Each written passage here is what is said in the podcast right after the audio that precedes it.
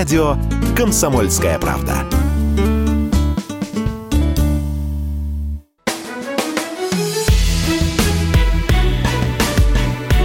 Бовт знает. Здравствуйте, друзья. В студии радио «Комсомольская правда» Иван Панкин. На связи по скайпу традиционно Георгий Бовт. Георгий Георгиевич, здрасте. Здравствуйте. Георгий Георгиевич, вы знаете, что иногда и от нас бывает польза. От нас, я имею в виду, от журналистов. Не так давно, отчего это у вас такой удивленный вид? Как будто вы сомневаетесь, что от нас бывает польза, Георгий Георгиевич. Вас иногда посещают такие прозрения, что мне хочется... просто плакать от радости. Ну, вы только в эфире не плачьте, Георгий Георгиевич. Приберегите слезы до конца эфира. Итак, не так давно. Я совершенно случайно наткнулся на сайте газеты «Козельск» на историю Марии Сергеевой, которая много лет назад приехала из Казахстана в Козельский район. И более 20 лет эта женщина, русская женщина, не могла стать гражданкой России. Я наткнулся на ее историю, не поверите, совершенно случайно. Мой друг работал главным редактором газеты «Козельск». И вот я увидел ее историю. Она 20 лет обивала пороги всевозможных инстанций. И ей показывали фигу. И вот так она и жила. И если бы я случайно не посмотрел, она бы так и жила дальше. Я отправил, надо поблагодарить обязательно депутата Госдумы Константина Затулина, заместителя председателя Комитета Государственной Думы России по делам СНГ, евразийской интеграции и связям с соотечественниками. Депутата Госдумы, И он занимается как раз этой темой, продвигает закон о репатриации, если вы знаете, пока что который не продвигается. Отправил ему. И вот, пожалуйста, 2 месяца вопрос решили. Вот такие дела. Благодарим Константина Затулина. Спасибо вам, спасибо Затулину. Я вообще должен сказать, что Константин Затулин, с которым мы учились вместе в Московском университете, вообще являемся, в общем, политически на разных полянах сидим. Но тем не менее, вот все, что он говорит и делает относительно соотечественников, это мне глубоко импонирует, и это вообще, мне кажется, самая трезвая и здравая позиция среди всех других российских политиков. Вот, поэтому в данном случае... И еще могу процитировать, конечно, хана Батыя, который в свое время сказал, что Козельск – это злой город. Вот. Если бы не Затулин и не хан Батый, который взял раньше Затулина. И не Иван Панкин. Секундочку. И не Иван Панкин. Да. Вот, значит, вы втроем все-таки взяли этот Козельск, злой город, и, значит, молодцы. Спасибо большое. Вы двое. Батый-то, конечно, не молодец, потому что уже чего с него взять. Действительно. Да и зачем врагам лишний раз говорить «молодец». А Марии Сергеевой мы желаем долгой, счастливой жизни. Идем дальше. Если одного депутата похвалили, другого обязательно надо поругать. Я приберу эту новость на конец нашей программы. Но раз мы похвалили одного депутата, другого давайте все-таки поругаем. А то нехорошо получается, согласитесь. Кого будем ругать? Депутата сейчас? Евгения Федорова. Я даже знаю за что. За что? За то, что он предложил отменить Латвию. Литву. Литву, да, для признания Литвы еще, был же Советский Союз. Давайте я все-таки озвучу, в чем дело, а то как несправедливо получается. Да, итак, не далее, как вчера депутат Госдумы единорос Евгений Федоров внес проект закона об отмене постановления Госсовета СССР от 6 сентября 1991 года о признании независимости Литвы. Господин Федоров посчитал, что то постановление было незаконным, и его приняли с нарушением статей Советской Конституции. Если послушать Федорова, а мы это вчера сделали дважды, то у него, конечно, все грамотно получается. Складненько. Незаконно. Если копаться, на сайте kp.ru, друзья, вы можете сами найти эту статью. Вот Игорь Емельянов взял интервью вчера у него в эфире радио «Комсомольская правда». Мы брали у него интервью. У Емельянова как раз в статье заданы все вопросы, и есть на них ответы. И по этим ответам все получается, конечно, логично. С Литвы мы могли бы и спросить только... какого рожна прямо сейчас задавать этот вопрос? Мы за 30 лет ничего у Запада не выцыганили, насколько я знаю. И тем более, значит, Вильнюс с Клайпедой, они еще и Клайпеда, там тоже есть какие-то проблемы, нам не вернут, безусловно. И сейчас, в то время, когда мы проводим спецоперацию и по ходу последствий от этой спецоперации, я не думаю, что есть какой-то смысл вообще что-то там спрашивать с Латвии и вообще с Евросоюза и из других стран. Ну, может быть, Георгий Бовт со мной не согласен, надо спрашивать. Я хотел сначала уточнить у вас насчет процессуальных норм. Так. Я хотел спросить у вас, мы в эфире же не употребляем в адрес конкретных людей такие выражения, как «законченный идиот». Да? Это оскорбление, Георгий Георгиевич, я вас осуждаю за оскорбление. Оскорблять нельзя, да. Критиковать поэтому можно. Это нехорошо. Мы не будем это выражение. Он и в суд может на вас подать, между прочим. Вы поосторожнее. Нет, а я же спросил, мы не употребляем. Я не разрешаю, Георгий Георгиевич. Поэтому мы не будем употреблять это выражение в адрес данного депутата, вот, и просто скажем, что его инициатива неразумна. Но вы бы растолковали, почему? Я же говорю, вот если читать его ответы, то там все складненько, Георгий Георгиевич. Потому что Дума – это не цирк, прежде всего поэтому. Значит, в цирке можно выступать с подобными смешными инициативами, но мне кажется, что в настоящее время Думе и отдельным ее депутатам в том числе есть чем заняться из того, что может быть реализовано. Потому что если ты, так сказать, пукаешь в лужу, или выступаешь в законодательной инициативе, то предполагается, что ты должен добиться какого-то результата, что ты не просто пукнул в лужу, а ты внес законопроект, который имеет какие-то шансы на прохождение. И ставишь какие-то цели политические, не просто вот прокукарекать, а для того, чтобы что. Вот чтобы что. И какие практические моменты реализации этого законопроекта. Допустим, завтра в приступе безумия за него проголосует вся партия большинства. Дальше действительно, Путин потом визирует, послушав аргументы этих уважаемых людей, он визирует этот документ, закон принят. Да, я бы тоже с удовольствием спросил бы у господина Федорова, к счастью для господина Федорова, не я с ним беседовал в эфире, с удовольствием задал бы ему этот вопрос. И что дальше? Нет, я бы вообще не хотел разговаривать с господином Федоровым. Я много лет назад, несколько раз встречался вот, в эфире, вел интервью, и вот по безумному его взгляду, чисто субъективно отсутствовал, оценочное суждение, у меня осталось впечатление, что он политически неадекватен. Вот, и поэтому никакого мнения господина Федорова мне не интересно. Вот, все, что он производит в политическую атмосферу, мне кажется бессмысленным.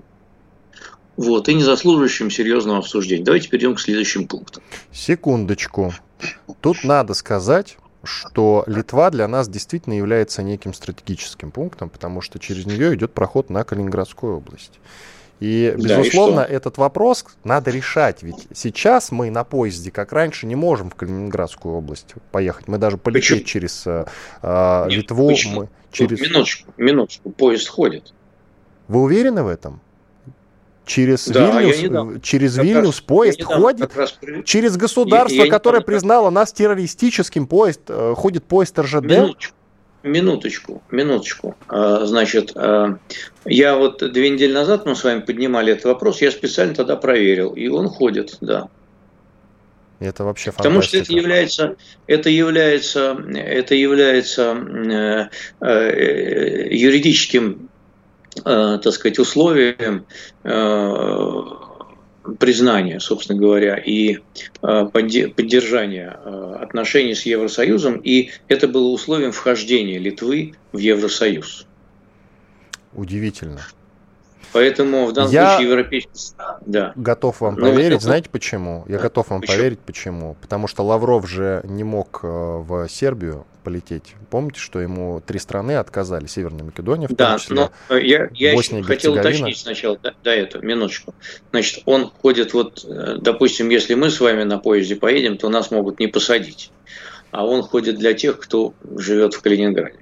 Ах, вот оно что. При этом воздушное пространство закрыто. Воздушное пространство закрыто во всем Евросоюзе. Да, Лавров же, когда хотел полететь в Сербию, ему 3 страны не дали возможности. Про воздушное пространство в том договоре с Евросоюзом ничего не сказано.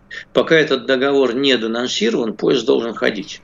Там, по-моему, были специально оговорены права жителей Калининградской области, чтобы они имели право на сухопутную связь с, Россией. Они, правда, сейчас не могут, по-моему, выходить в Вильнюсе больше. Да, раньше была такая возможность. А сейчас они могут только транзитом, как в запломбированном вагоне, поехать из Калининграда в Москву. Ну, как Ленин в Петроград приехал, я понял. Да, они вот только из Калининграда есть. Так что пока вот ходят. Я склонен вам верить, не договорил, потому что Лаврова, когда не пускали, воздушное пространство не давали, ему потом один из представителей вот из МИДа одной из стран ответили, что, собственно, а на поезде Лавров мог проехать, на самолете не мог, а на поезде мог. Смешно, смешно получается. На поезде на каком? Я не знаю, на каком-то, на поезде ответили. На поезде он бы мог ответить. Не растолковали. Я могу сейчас поднять этот ответ и сказать. Я не знаю, на каком. Наверное, мог как-то долететь до Турции, наверное, а там перейти по мосту через Босфор в Болгарию. И в Болгарии электричками доехать до Сербии. Какие, наверное, мог, да. Ну, или на маршрутке доехать, да. На маршрутке они там тоже, наверное, ходят, кстати. Если не электрички, маршрутки, такси, так или иначе, да. Смешно, Георгий Георгиевич. Иван Панкин, Георгий Бовт, известный российский журналист и политолог. Мы сделаем небольшой перерыв двухминутный, после этого вернемся и продолжим. К тому же обсудим еще Мадагаскар, Гавайи, которые тоже были в составе России, почему бы их не присоединить. Через 2 минуты вернемся к этому разговору. Чтобы получать еще больше информации и эксклюзивных материалов, присоединяйтесь к радио «Комсомольская правда» в соцсетях. В отечественных социальных сетях. Смотрите новые выпуски на Рутьюбе, читайте телеграм-канал, добавляйтесь в друзья ВКонтакте, подписывайтесь, смотрите и слушайте. Радио «Комсомольская правда». Самая оперативная и проверенная информация в эфире и соцсетях.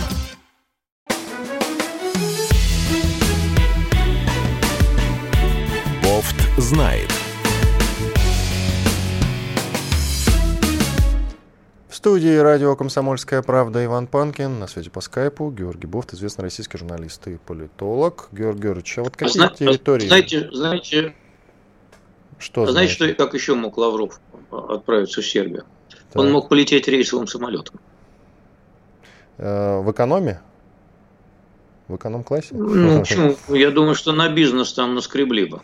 Мог полететь рейсовым самолетом. Не пустили же не Лаврова, не пустили его самолет. Любопытный момент. А почему? Потому что это Боинг, который в лизинге, или что? Почему? Растолкуйте сразу. Я думаю, что есть санкции против самолета Лаврова, наверное, но как физическое лицо, гражданин Российской Федерации, он мог воспользоваться, например, сербскими авиалиниями или турецкими авиалиниями и полететь через Стамбул в Сербию. Прекрасно. Вот дали совет Лаврову заодно. Да, если Мария Захарова нас слушает, официальный представитель, то, может быть, подскажет шефу. Да, в следующий раз так и надо делать. Многие ведь министры, даже премьер-министры, они летают рейсовыми самолетами, мы же знаем об этом. Я не знал. Ну да ладно, я не знал. Хорошо, что вы знаете, Георгий Георгиевич. Периодически в сети появляется забавная фотка, как какой-нибудь премьер или министр иностранных дел сидит, тебе даже в эконом-классе сидит, не то что в бизнесе, и ничего. Долетали. Ну... Ладно. Георгий Георгиевич, насчет территории. Вот много разговоров о том, что уже присоединяются к нам ЛНР, ДНР, Запорожская область. Вы как на это смотрите? Вроде как уже, ну, по ощущениям, правда, пока что, только по ощущениям. Может, у вас иные чувства и ощущения по этому поводу. По ощущениям, мне кажется, что совсем скоро присоединят ведь. Или это обманчивое впечатление? Нет, у меня тоже такое же складывается впечатление, что дело идет к их присоединению к Российской Федерации. Как вы на это смотрите? Вот. Чего вы замолчали? Как я на это смотрю? Угу. Ну, надо отдавать себе отчет, что это будет на долгие годы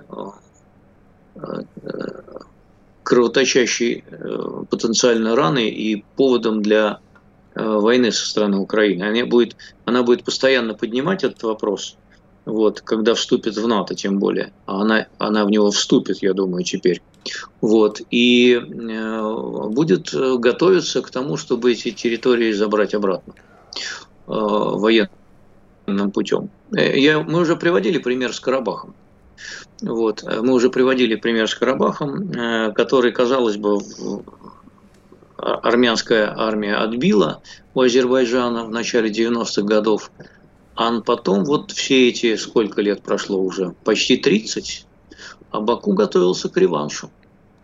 Готовился к реваншу, и более того, он его хорошо подготовил. И если бы не вмешательство миротворческое нашего президента, то я думаю, что весь Карабах бы отошел обратно к Азербайджану. А ведь казалось, что этот вопрос решен навсегда. Поэтому я верю только в те территориальные приобретения, которые закреплены мирным договором. Вот. А в те, которые не закреплены мирным договором, я не верю в их долгосрочность. Они вот так и будут называться нерешенным территориальным вопросом. Из этого я делаю вывод, Георгий Георгиевич, что нам сейчас решительно и быстро нужно положить какой-то конец всему этому. Ну, то есть закрыть вопрос навсегда. То есть, получается, это, да. Вот этот тезис, который иногда прокидывают, да. Что государство Украины не должно существовать, получается, он правильный для нас. Вы знаете, он мне не кажется правильным. Вот тезис на, как бы, на уничтожение государства как такового, ну, независимость которого мы тоже, кстати говоря, признали в свое время. Более того, у нас с ними был мирный договор в свое время подписан. Вот. И так. Более того, он мне пока не видится осуществимым. Ну вот, очевидно, что то, что вы предлагаете, можно осуществить только военными целями. Конечно, но это не я предлагаю.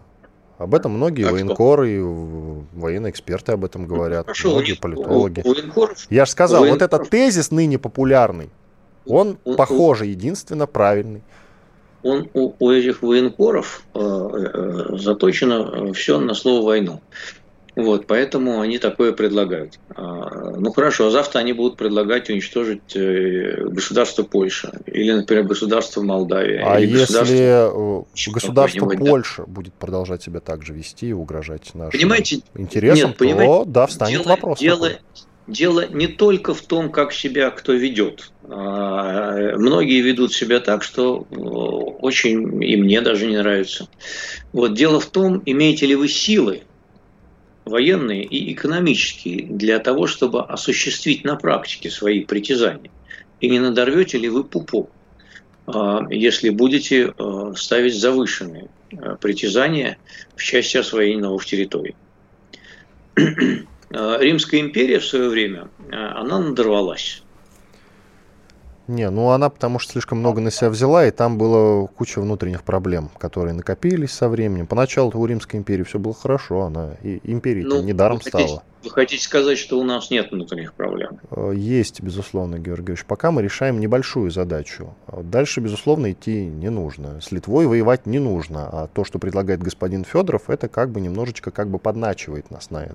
Но господин Федоров фактически предлагает оккупировать Литву. Ну, по сути, да. Хотя вчера в эфире сказал, нет. Это чтобы юристы там друг с другом разговаривали. Кто там собирается с кем разговаривать? Кто с нами вообще сейчас разговаривает? Я не понимаю. Нет, с разговорами не очень. По-моему.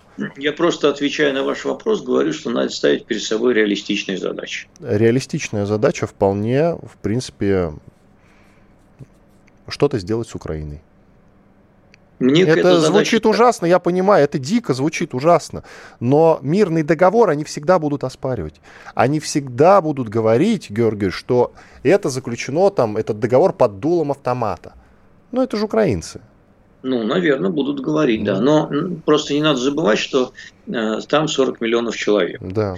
И по подсчетам других военных экспертов, которые, может быть, имеют на одну извилину больше, чем те, которых вы упоминали. Я никого не упоминал. Я ни одну фамилию не назвал. Нет, мне кажется, я знаю, кого вы упоминали. Да я сейчас даже могу привести пример. Очень. Это, по-моему, Владлен Татарский, по-моему. Дайте мне договорить, пожалуйста. Прошу. Я просто гуглю параллельно. Ага. Значит, вот по счетам других военных экспертов, для того, чтобы оккупировать страну где население относится недружески или враждебно, а речь идет о западных областях Украины как минимум, вот, нужен расчет примерно 1 солдат на 20 мирных жителей. Вот, поэтому вы подсчитайте себе размер той сухопутной армии, которую надо будет содержать для того, чтобы держать эти территории в подчинении. А потом ставьте задачу о том, какое государство надо ликвидировать, а какое не надо. Поэтому давайте не будем ставить нереализуемых задач, они уведут нас в никуда. Хорошо, я корректнее сейчас сформулирую. Не государство, а киевский режим. Вот так, как он. Да, Владлен Татарский в интервью Мардану, как раз вот я на Ютубе нашел это интервью с заголовком «Украинское государство не должно существовать». Можете послушать, друзья, если кому интересно. Режим, Георгий Георгиевич, режим, киевский режим. Я не вижу разницы от того, что вы будете заанглировать разными терминами. Нет, ну секундочку. Вот, украинское государство не должно существовать. Это действительно как бы грубо звучит. Подождите, тогда с кем мы вели мирные переговоры до апреля месяца? Не очень успешные, надо сказать. В отношении кого мы говорили о том, что мы признаем законность власти Зеленского? В отношении кого мы говорили? А мы признавали разве? По-моему, мы избрание Зеленского мы как-то не особенно приняли-то. Мы признавали избрание Зеленского. Более того, мы вместе с ним даже и сидели на одном саммите в Париже. Не мы, а Владимир Путин. Что на саммите сидел, что дальше, это не говорит о признании. В декабре 2019 года. И что теперь, если Зеленский где-то будет, нам туда летать нельзя, что ли? Не пойму. Или присутствовать там? Вы как-то путаетесь в показаниях, мне кажется. Значит, нигде не было сказано официально, что мы не признаем законность, как вы выражаетесь, киевского режима, вот, и его легитимность. Именно поэтому... По поводу легитимности постоянно говорили, что эта власть нелегитимна. Нет, она пришла к власти путем госпереворота. Вы опять мне не даете договорить и сыплете каким-то междометием. Договаривайте, пожалуйста, давайте, договаривайте уже. Значит, давайте. Именно поэтому все время ставится вопрос о том, что возможно возобновление переговоров. И когда тот же Песков отвечает на вопрос об их возможности и рассуждает гипотетически о возможности встречи президента Путина и президента Зеленского, он говорит, что эту встречу надо подготовить. Значит, если бы мы не признавали Зеленского президентом Украины, тогда в ответ на это господин Песков должен был бы говорить, что мы не знаем, кто такой Зеленский, поэтому заведомо встречаться с ним не будем. Вы матчасть подучите сначала. Я вам на это отвечу. С матчастью не принимается претензия, потому что это же дипломатия. Переговоров как не было, так и нет. Я думаю, что и не будет никаких переговоров. Путин, между прочим, однажды сказал, что с Зеленским разговаривать особо не о чем. Нет, то есть он не то чтобы отказывается, но не о чем. Я как раз, в отличие от вас, думаю, что переговоры рано или поздно будут, и они будут после того, как на поле боя будет достигнут решающий перевес, который одна из сторон воспримет как достаточно успешное для того, чтобы вести дальнейшие переговоры. Я понял. А другая воспримет как поражение нетерпимое для того, чтобы уже зафиксировать текущее положение. Делаем паузу, Георгий Георгиевич. Иван Панкин, Георгий Бовт в студии.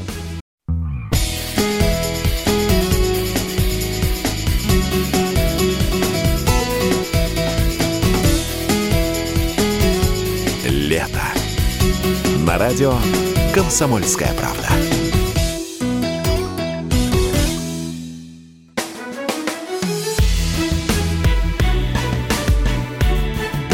Знает. Иван Панкин, Георгий Бовт, ведущий российский журналист и политолог. Мы продолжаем. Георгий Георгиевич, немножечко давайте подытожим по поводу темы с договоренностями с киевским режимом, как я это называю, или государством Украина, как это называете вы. Вот вы сказали, что все-таки переговоры, вы называете вот это слово, переговоры наступят, да. Но я не говорю, что их не будет или не должно быть. Я говорю, что это будет называться другим словом. Капитуляция. Все-таки капитуляция, Георгий Георгиевич. Ну, а какие договоренности? Вперед. Да, немножко есть. Согласен. Вы забегаете вперед. вперед. Мы не знаем пока, в какой форме будет закончена военная спецоперация и в каком формате. А вопрос-то, какая форма нам нужна? И вот этот разговор я с вами затеял. Форма нам какая по итогу-то нужна? Чтобы никогда больше этого вопроса не встал, как это случилось с Карабахом. Либо вы будете говорить один и будете отвечать на все сами свои вопросы. Так либо я вопрос не закончил. А теперь, да, вот я вопрос закончил, пожалуйста. Значит, какая форма нам нужна, я вам отвечаю. Нам нужна такая форма, которая гарантировала бы, что на долгое время оттуда не будет исходить угроза войны. Долгое время это какое? Что? На долгое время. Это какое долгое время? Какая перспектива? Ну, лет на 30, 40, 50. Это история с Карабахом. Пожалуйста. 30 лет пролетели как один день. Ну, хорошо. Просто современная история течет настолько быстро, что все очень быстро меняется. И, скажем, вот те территориальные потери, которые понесла Россия после Первой мировой войны, они достаточно быстро были отыграны. Но какие-то не были отыграны. Вот. А потом, значит, после Второй мировой войны произошли определенные территориальные изменения в Европе. Но они не оказались вечными. Объединение Германии стали обсуждать уже сразу после ее разъединения. Но оно произошло только спустя почти полвека. Вот. Возникшая после Первой мировой войны Югославия просуществовала достаточно долго, но, тем не менее, меньше 100 лет и потом развалилась. Возникли еще какие-то новые государства. Границы Европы сейчас выглядят достаточно стабильными и, так сказать, вот, установленными на долгое время, кроме Балкан, например, где трудно пока либо гарантировать долгосрочное становление этих границ. То же самое касается и бывшего СССР. Есть целый ряд нерешенных территориальных вопросов. Это Карабах, это Молдавия и Приднестровье. Вот. Это, значит, вот в какой конфигурации сохранится грузинское государство, сохранится ли оно вообще? И в какой конфигурации сохранится украинское государство, и сохранится ли оно вообще? Но этого мы заранее не знаем. Понимаете? Я не буду вдаваться в опасное рассуждение о том, насколько вечны границы России, будут ли они сокращаться или увеличиваться, поскольку за это следует уголовное преследование в нашей стране. Тем не менее, история показывает, что ни одно государство не проходит через века с неизменными границами. Так не бывает. Вы знаете, что сказал Владимир Путин на встрече с предпринимателями, кажется, сегодня? Он сказал, что Россию постигла участь Петра Первого – возвращать и укреплять территории. Прямая цитата звучит так. Судя по всему, на нашу долю тоже выпало возвращать и укреплять. Если мы будем исходить из того, что эти базовые ценности составляют основу нашего существования, мы, безусловно, преуспеем в решении задач, которые перед нами стоят. Конец цитаты. Петру Первому, кстати, с момента его рождения 350 лет прошло вот в эти дни. Ну, совершенно верно. Значит, Петр I существенно изменил границы России, но только надо учитывать, что он не столько возвращал, сколько расширял. Да. Сколько расширял, совершенно верно. Ничего такого исконно русского он в основном не вернул. Не было такого понятия исконно русского. Оно возникло позже уже потом.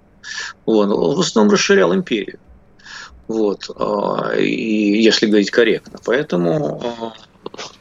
Ну, его империя, она, в общем, так сказать, просуществовала до начала 20 века. Она даже еще расширилась после него, но потом границы ее изменились. От нее отсоединилась, сначала присоединилась, а потом отсоединилась Финляндия, значит, Польша, еще целый ряд территорий. Потом вот Советский Союз распался и так далее. Границы все время меняются. Вот, значит, и, наверное, можно предположить, что есть такая вероятность, что Украина не останется в своих прежних границах после нынешнего военного конфликта. Тем не менее, вот раз возникнув, украинское государство все время будет претендовать на то, чтобы возродиться. И поэтому можно воспринимать это как угрозу, а можно как непременное условие сосуществования с нашим соседом. Поэтому желательно, конечно, чтобы по итогам нынешнего военного конфликта возник такой мирный договор, который был бы достаточно долгосрочным. Не на 500 лет вперед, может быть, но хотя бы на 50-100 лет вперед.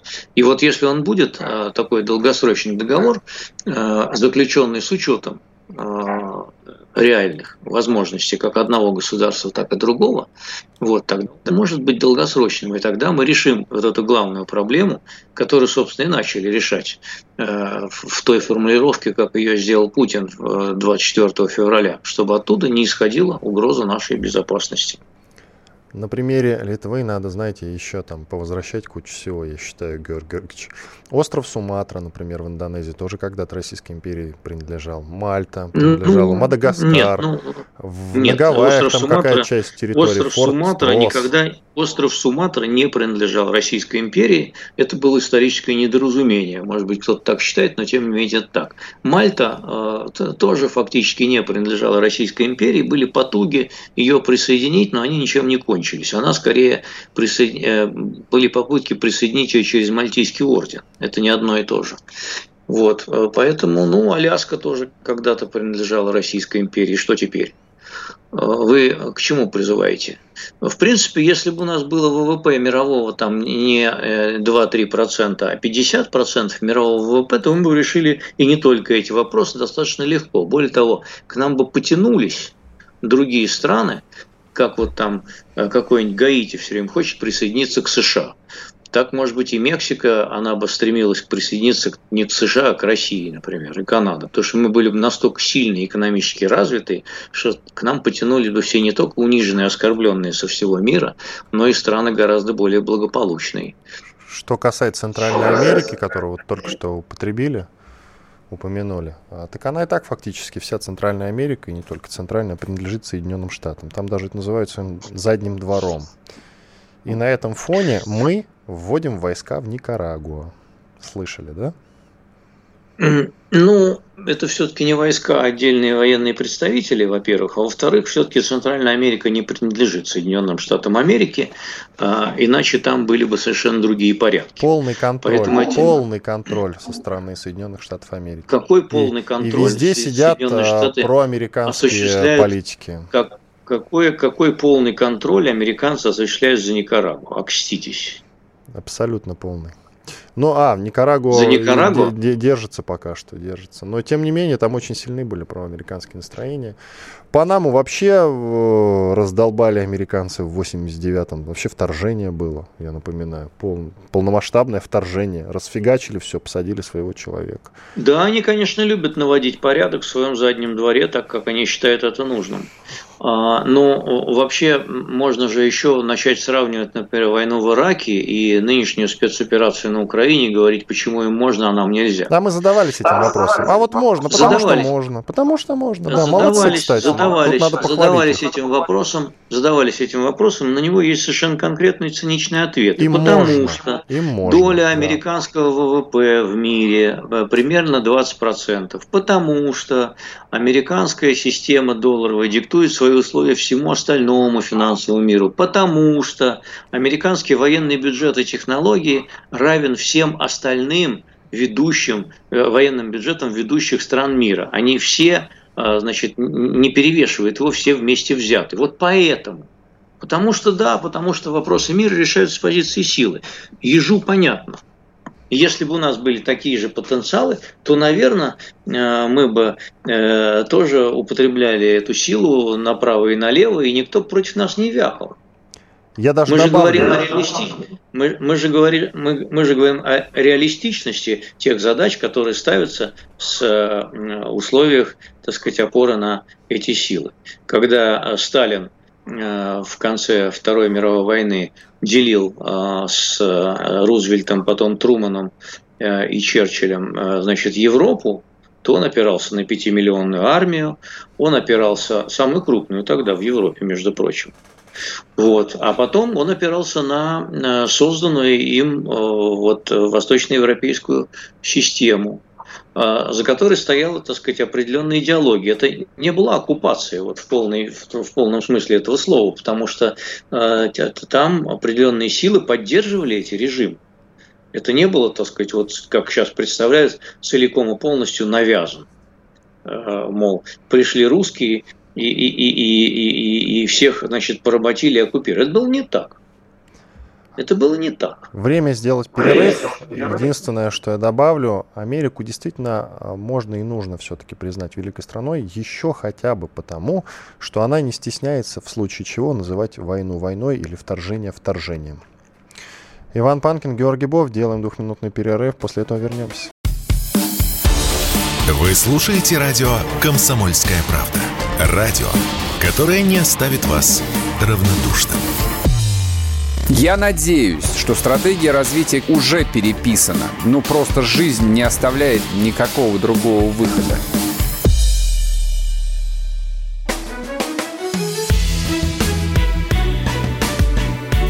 Бовт знает. Иван Панкин, Георгий Бовт, известный российский журналист и политолог. Мы продолжаем. Георгий Георгиевич, Путин, среди прочего, рассказал, когда Россия будет жить лучше. Я сначала у вас хочу спросить. Путин-то знает ответ, а вы? Ну, он сказал, что через 10 лет Россия будет жить лучше. Хорошо. Ваш прогноз 10 лет осуществимо? Я живу уже больше 60 лет на этом свете. Я слышал много обещаний от родной коммунистической партии. Вот, о том, что будет что-то тогда-то и тогда-то. Вот, и только время покажет, будет или нет. Ну вот у вас какие прогнозы?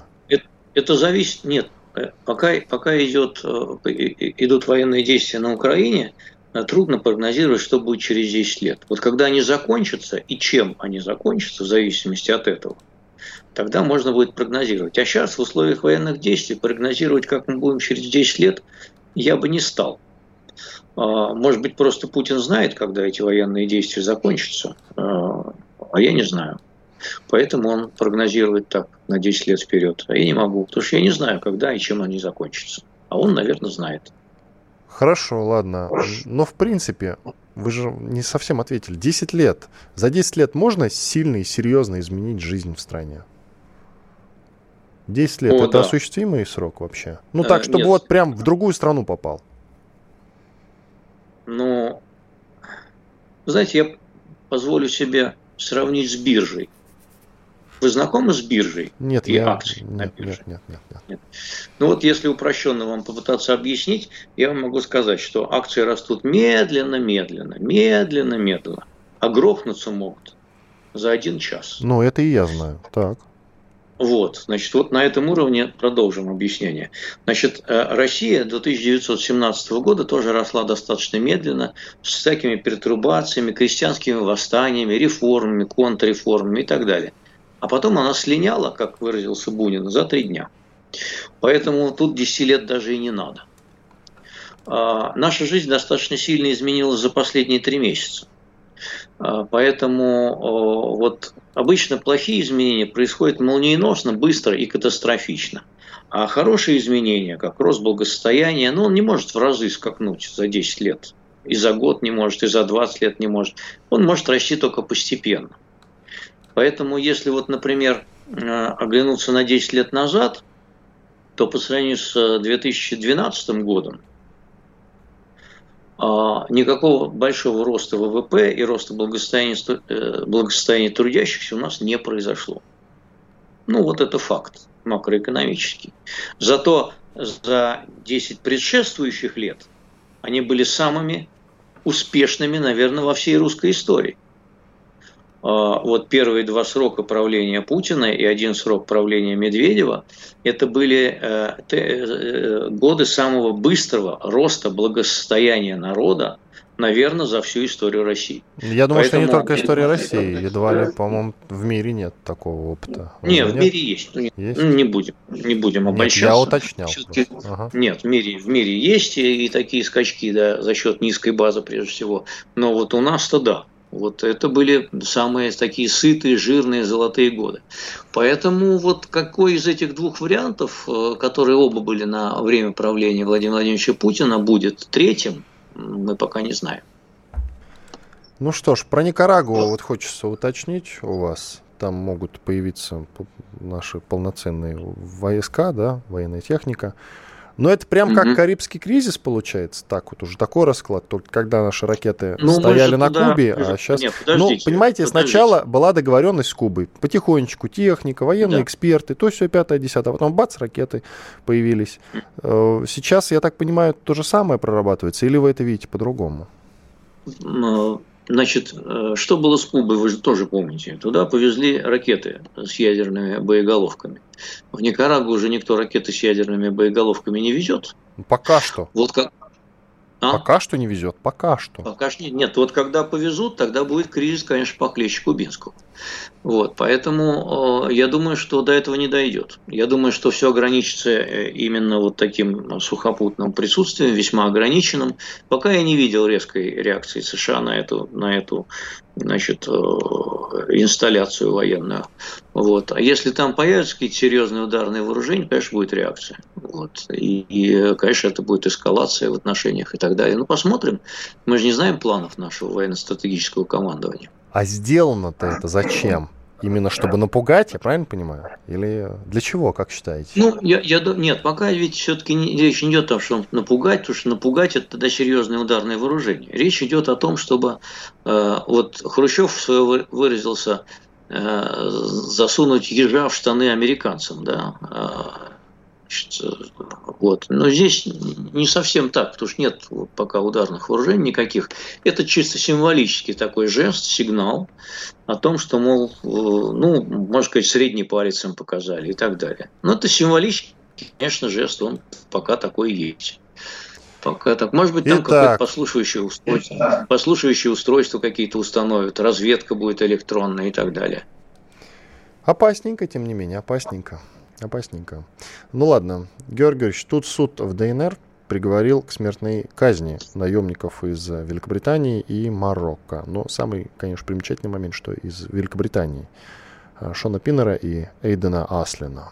Ну и также уроженца Марокко Саадуна Ибрагима. К смертной казни. Вот какие у вас эмоции по поводу этой новости сразу прям? Первая мысль какая была? Первая мысль была такая, что их все равно не казнят. Ух ты, почему? Ну, а я знаю, что они могут что, на апелляцию подать, да, но ведь приговорили к смертной казни, просто так, что ли? Ну, вот я думаю, что их в результате не казнят, что это, так сказать, некий момент торга. И момент угрозы будущим наемникам, чтобы они не совались куда не надо, потому что их может постичь та же участь. Но мне кажется, все-таки вот расстрел пленных это в данном случае будет не совсем адекватная мера, тем более, что они вот заключили контракты с ВСУ до начала военных действий. Они туда не потом приехали.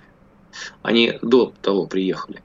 Вот, поэтому, ну, мне кажется, что это некий перебор по красоте и закончится. А потом ведь есть угроза, что Украина тоже может изменить свой закон за 5 минут. Сейчас у них запрещена смертная казнь. Они возьмут и для русских военнопленных тоже, например, изменят закон. Рада проголосует восторженно и тоже введет смертную казнь специально для русских военнопленных. Вот. И Европа, хотя и Украина член Совета Европы, значит, она это проглотит. Потому что скажут, ну, конечно, вот они русскую агрессию отражают там, и так далее. Поэтому вот есть такая опасность. Мне кажется, что немножко погорячились. Ну, то есть апелляция пройдет успешно для этих наемников. Тут еще такой момент, что наемничество, в принципе, запрещено. И в таких цивилизованных странах, как Великобритания, тем более. Там очень жестко к этому относятся. Борис Джонсон же открестился от них. Ну, оно запрещено, но оно не карается смертной казнью. Если быть о Великобритании... На родине вообще... все равно им срок полагается, насколько я знаю. Полагается, да, полагается. Но это вот, мне кажется, это повод для того, чтобы начать какие-то опять консультации, каких-то посредников привлечь. Это все будут сейчас обсуждать, как сейчас обсуждают зерно, до этого оборону Азовстали. обсуждали. Это будет тема номер один, в прессе ее будут мусолить там, и так далее. Будет Эрдоган звонить, будет Папа Римский там звонить и так далее и тому подобное. И все они, конечно, будут звонить не в ДНР, а будут звонить в Россию, потому что они же не воспринимают субъектность ДНР. Они будут думать, что это русские приговорили их к смерти, что, в общем, не так. Но разговаривать они, конечно, будут только с нами, чтобы мы повлияли на этих людей, чтобы они, значит, все-таки заменили смертную казнь на что-то другое. А потом я вам уже говорил, что все равно рано или поздно любые военные действия заканчиваются все равно мирным договором или хотя бы режимом прекращения огня. И в рамках этого режима прекращения огня начинается размен пленными, вне зависимости от того, на какой срок они там все приговорены были. Все войны заканчиваются все равно обменом пленных. Все. Не было в истории других исключений. Либо они там их казнят просто, ну, как нацисты поступали, да, вот, в газовых камерах, либо их обменивают потом. Ну и плюс, какое присоединение к России, если у них там смертная казнь, да? У нас ведь мораторий, ну, например, действует. Да, например, вот после этого, может быть, пересмотрен этот приговор и так далее. Посмотрим. Вы про зерно сказали, а я до этого с вами уже дискутировал на тему, что с Евросоюзом сейчас, если у тебя что-то есть, не надо вообще ни о чем договариваться. А у нас есть зерно. И тут еще Евросоюз сейчас призывает не покупать у России якобы вывезенное из Украины зерно. Представляете? Ну, то есть Брюссель прямо говорит, надо проверять происхождение зерна. А мы им не отвечаем, а идите-ка вы знаете куда, в самом известном направлении. Дело в том, что Евросоюзу зерно не нужно, оно у него есть в избытке. Вот, поэтому с Евросоюзом, в общем, и бессмысленно вести разговоры о том, чтобы он покупал у нас зерно, а мы его продавали, хоть какое-то, хоть такое, хоть наше, хоть не наше и так далее. Это зерно, оно традиционно с Украины шло на другие рынки, на Северную Африку, в Пакистан, в Китай частично. Вот. Ну, и у нас схожие с ними рынки сбыта, у нас тоже примерно в тех же. Египет, например, на 90% покупал украинское и русское зерно. Поэтому... Ну, мне кажется, это в ближайшее время проблема будет решена. Каким образом, коротко? Она будет решена при посредничестве Турции, которая вывезет большую часть украинского зерна, хотя не все, с большим дисконтом. Иван Панкин и Георгий Бовт были здесь, остались довольны. Всего вам самого наилучшего. До свидания. Бовт знает.